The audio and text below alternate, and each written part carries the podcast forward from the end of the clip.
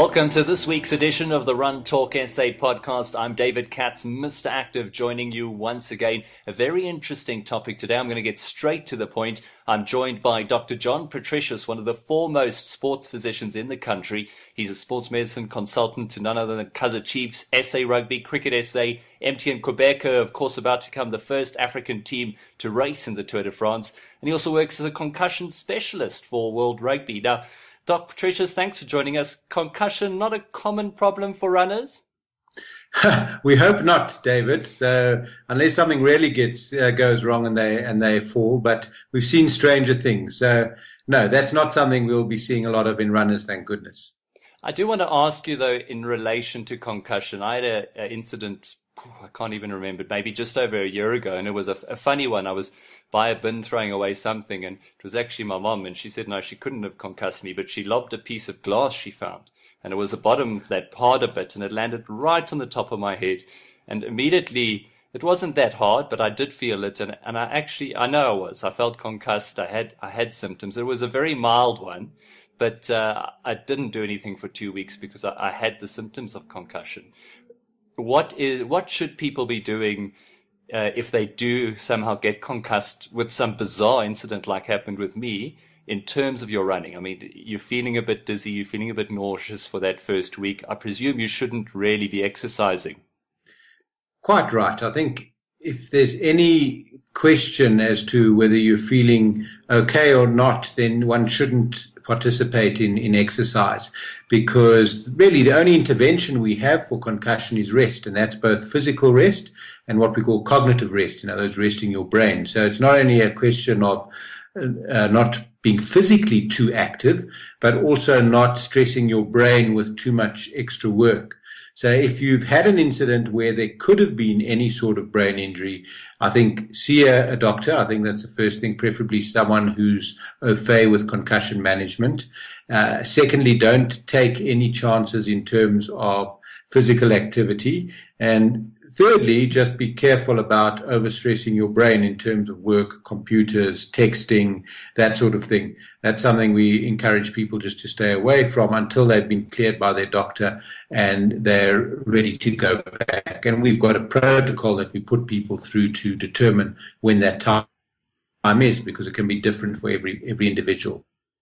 Yeah, concussion really is an interesting one, and everything you've said does make sense, those symptoms. So, some great advice there with concussion if you do find yourself in that situation. Going back and focusing more heavily on running, of course, we the Run Talk SA podcast. We've had comrades, and uh, just a couple of weeks ago, fantastic race this year for South Africa. It's inspired so many people to uh, take up the race who have maybe thought they wouldn't in the past. Looking at injuries, though, from a specifically and post comrades, what are some of the more common injuries that you tend to see after a comrades marathon every year? I'm going to start off by saying that obviously, when I speak to people or I'm questioned by people about running, it's often about the injuries and the medical issues. Now, it's important we don't dwell only on the negative because overwhelmingly the exercise and the running is positive. So I want to start off on a positive note by saying how many benefits there are to running, what a great running culture there is in this country, and no matter what one's ability, how one can enter the, the world of running very gradually and gain the tremendous physical, social, and uh, relaxation benefits that running has to offer. So I think that's important that I preempt the discussion on injuries with the, with those positive comments because there's so many people that derive so much benefit from participating in running. In terms of our uh, injury profile that we see, we, we see predominantly our injuries probably in the build up to our peak running season. And our peak running season from an endurance point of view would be the period from the Two Oceans Marathon through to uh, the Comrades Marathon. And and then we probably have a little bit of a lull in the winter months, and then it picks up towards the end of the year again. So I think our profile of injuries is really related uh, uh, to the caliber of runner and to the amount of training that takes place. And I think an, a nice way of looking at it is that there's actually only two things that can injure you either uh, too much exercise or a body that is not prepared for that exercise. So we look at that in, in, in those, uh, from those points of view.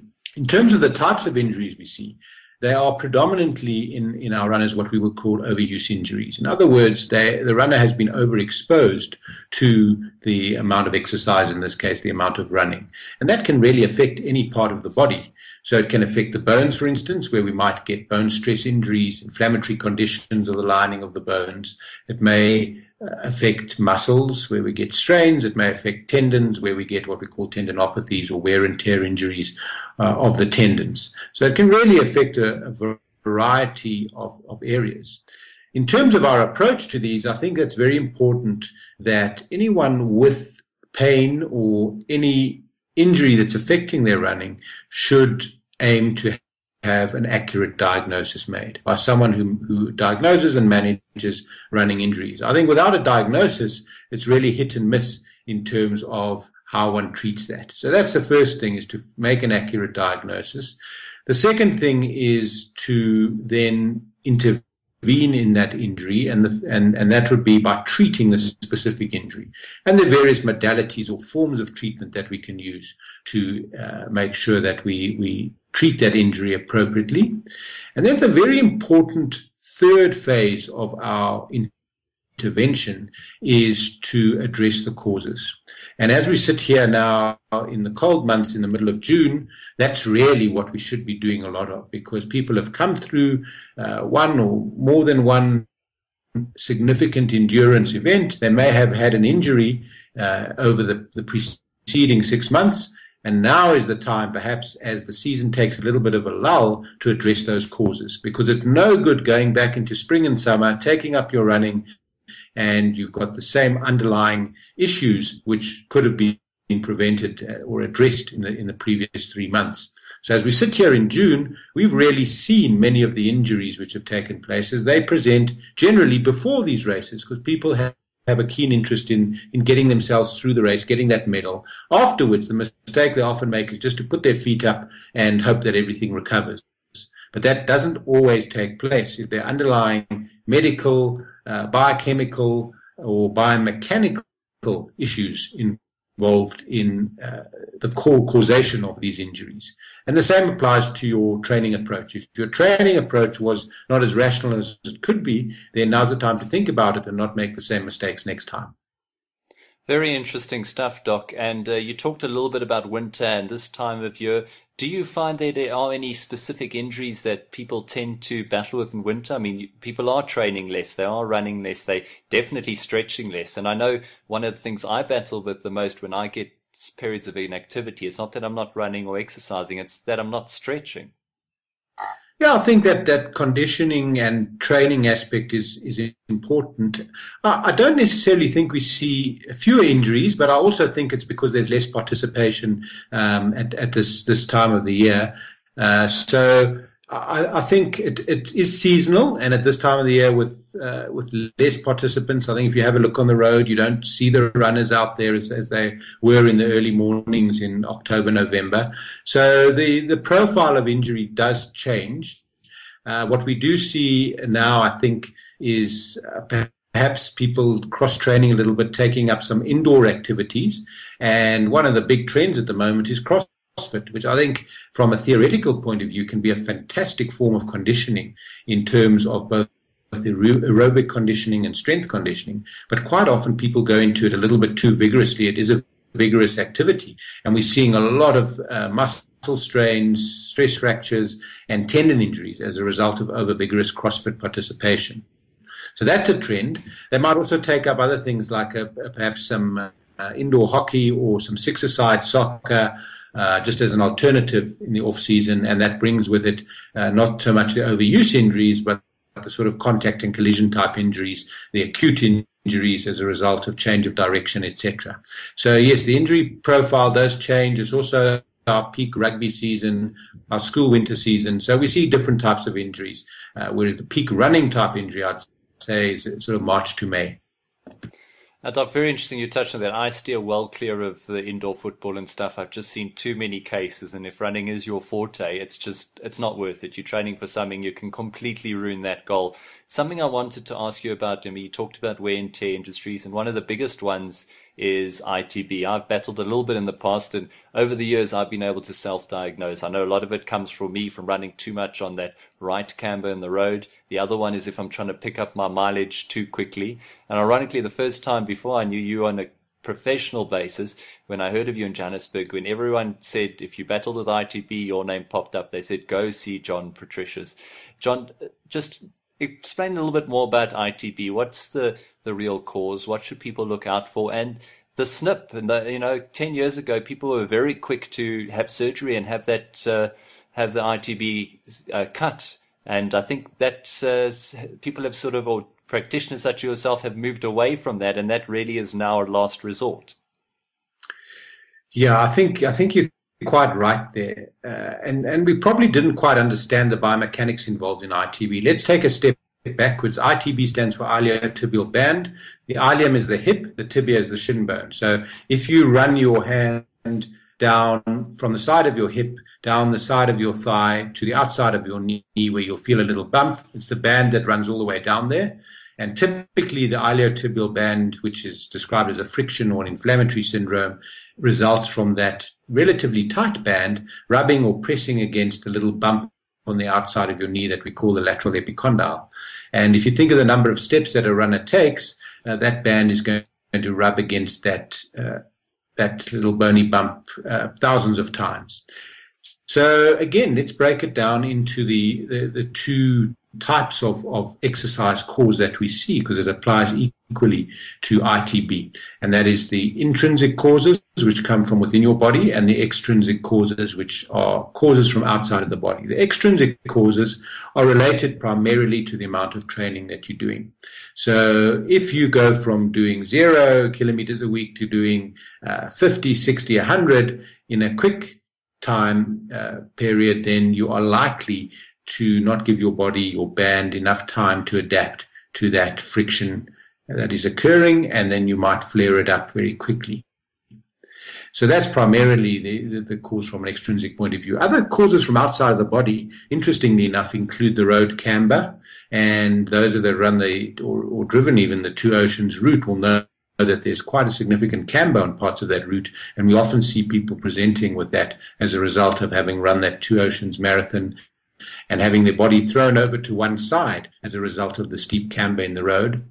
And then incorrect footwear may also be uh, a cause of that. So that covers really the causes coming from outside of the body.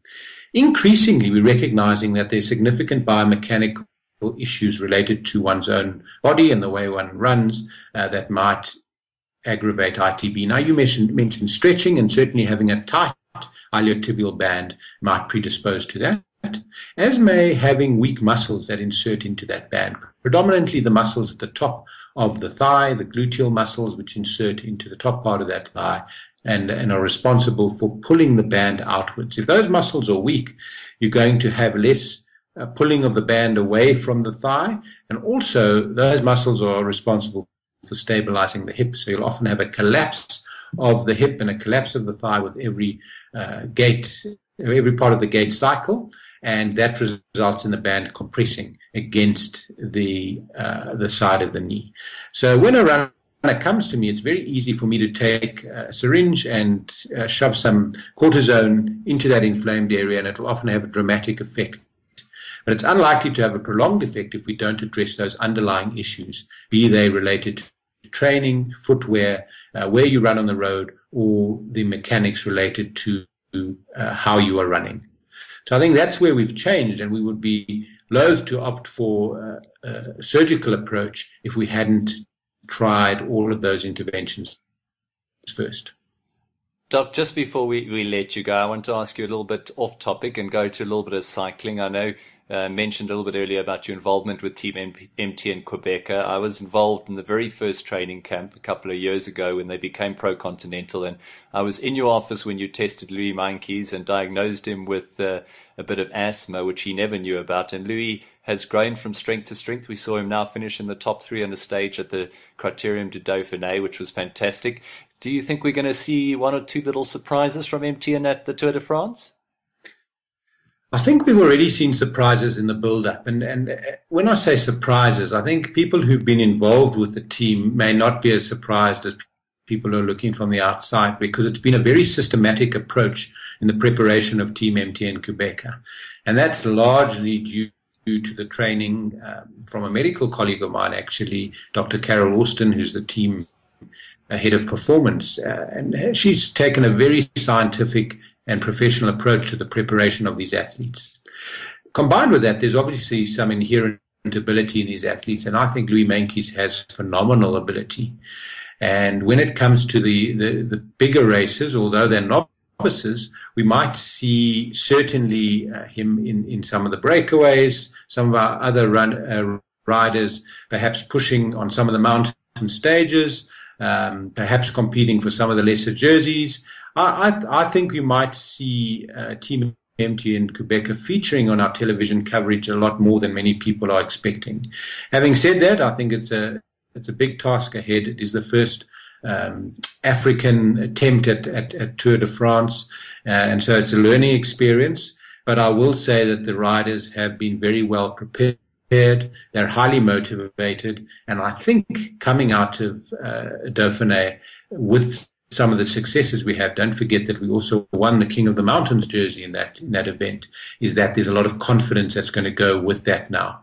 But uh, again, uh, you know, an eight day event is very different to uh, a 21 day event, uh, Grand Tour. So we're very excited and certainly looking forward to the riders getting to the start line. It's, it's, it's actually uh, an event of, of historical importance for cycling in South Africa.